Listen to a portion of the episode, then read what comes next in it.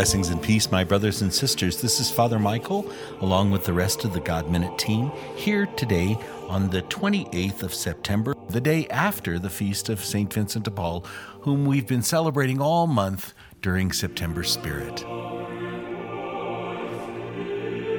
Let's begin as we do all things in the name of the Father, and of the Son, and of the Holy Spirit. Amen. O Lord, open my lips, and my mouth shall declare your praise.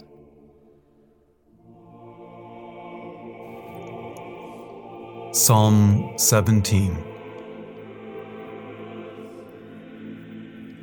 Guard me as the apple of your eye. Hide me in the shadow of your wings from the violent attack of the wicked. My foes encircle me with deadly intent, their hearts tight shut. Their mouths speak proudly they advance against me, and now they surround me. Their eyes watch to strike me to the ground. There, like a lion, ready to claw, like some young lion crouched in the hiding.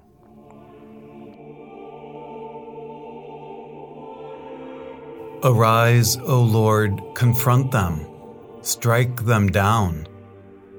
Let your sword deliver my soul from the wicked let your hand, O Lord, deliver me from those whose portion in the present life is fleeting. May you give them their fill of your treasures. May their offspring rejoice in plenty, and leave their wealth to their children. As for me in justice, I shall behold your face. When I awake, I shall be filled with the vision of your presence.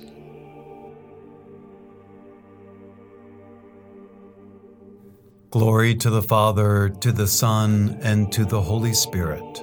As it was in the beginning, is now, and will be forever. Amen. Amen.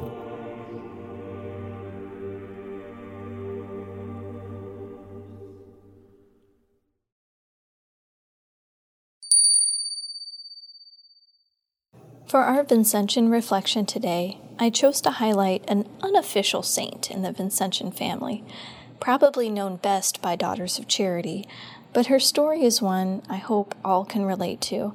And maybe after this reflection, you might find yourself Googling her name to learn more about her.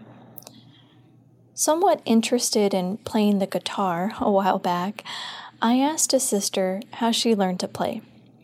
Did she have formal lessons? Was she in a band before coming to community and picked it up from a friend?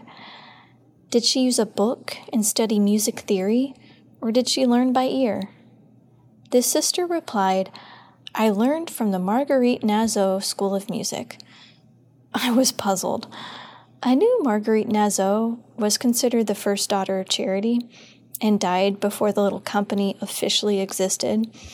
She was a simple peasant from the French countryside who heard St. Vincent preach at one of his missions and then approached him afterwards, expressing her desire to join him in this mission. I was aware that St. Vincent referred to her as the ideal daughter of charity, emphasizing her modest country upbringing as a true village girl and her genuine living of the virtues of humility, simplicity, and charity. But a school of music? That didn't seem to fit. The sister explained I learned to play the guitar like Marguerite learned to read. I asked different people how to play a chord here or there, and eventually I put all the chords together and I was, I was able to play a song. St. Vincent comments on this method of learning in his July 1643 conference on the virtues of Marguerite Naseau. Moved by a powerful inspiration from heaven, the idea came to Marguerite Naseau to teach young people. So she bought a primer, and since she was unable to go to school for instruction, went and asked the pastor or the assistant to tell her the first four letters of the alphabet. On another occasion, she asked about the next four, and so on for the rest. Afterward, while minding the cows, she would study her lesson. If she saw a passerby who looked like he knew how to read, she would ask, Monsieur, how is this word pronounced? In this way, she gradually learned to read and taught the other girls in her village. She gradually learned to read. Eventually, this other sister could play a song. This village girl school of learning seems to take time and requires a lot of patience. It also demands trust that the right person will come along to pronounce a new word for you or teach a chord you haven't learned yet. What strikes me most about this method is the humility it takes to acknowledge your dependence on others and the simplicity it requires to invite someone to share their knowledge or experience with you. Sometimes we fool ourselves into thinking that we can figure it all out, every answer, if we spend enough time Googling, or we can learn how to do anything by watching a few YouTube videos. Asking Siri is not the same as asking a living, breathing person standing right next to you. Perhaps we can gain some knowledge, but what about wisdom? St. Vincent wrote, Wisdom consists in following providence step by step. Divine providence is manifested through our daily encounters with the people, events, and circumstances of our lives. May we view the limits of our own knowledge not as limitations, but rather as opportunities to meet grace, following the little way of Marguerite Naseau, one letter at a time, one chord at a time, one step at a time.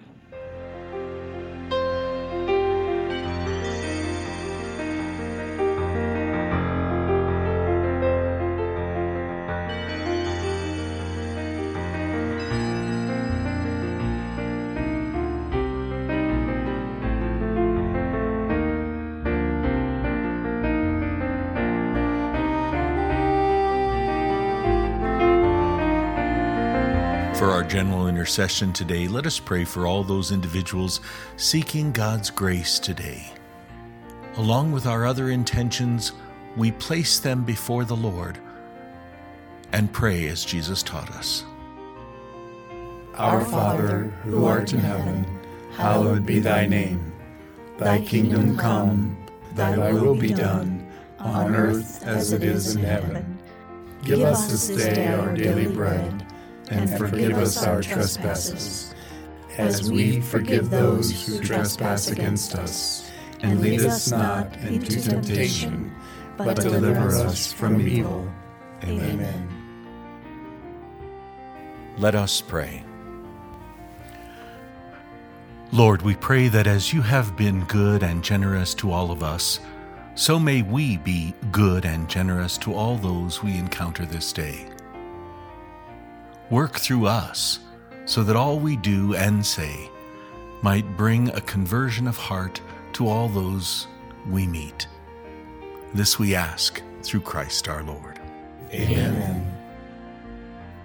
The Lord be with you. And with your spirit.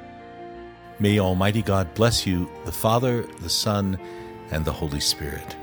Amen. Thanks everyone for praying with us today. Take good care of yourself and one another, and we'll see you tomorrow.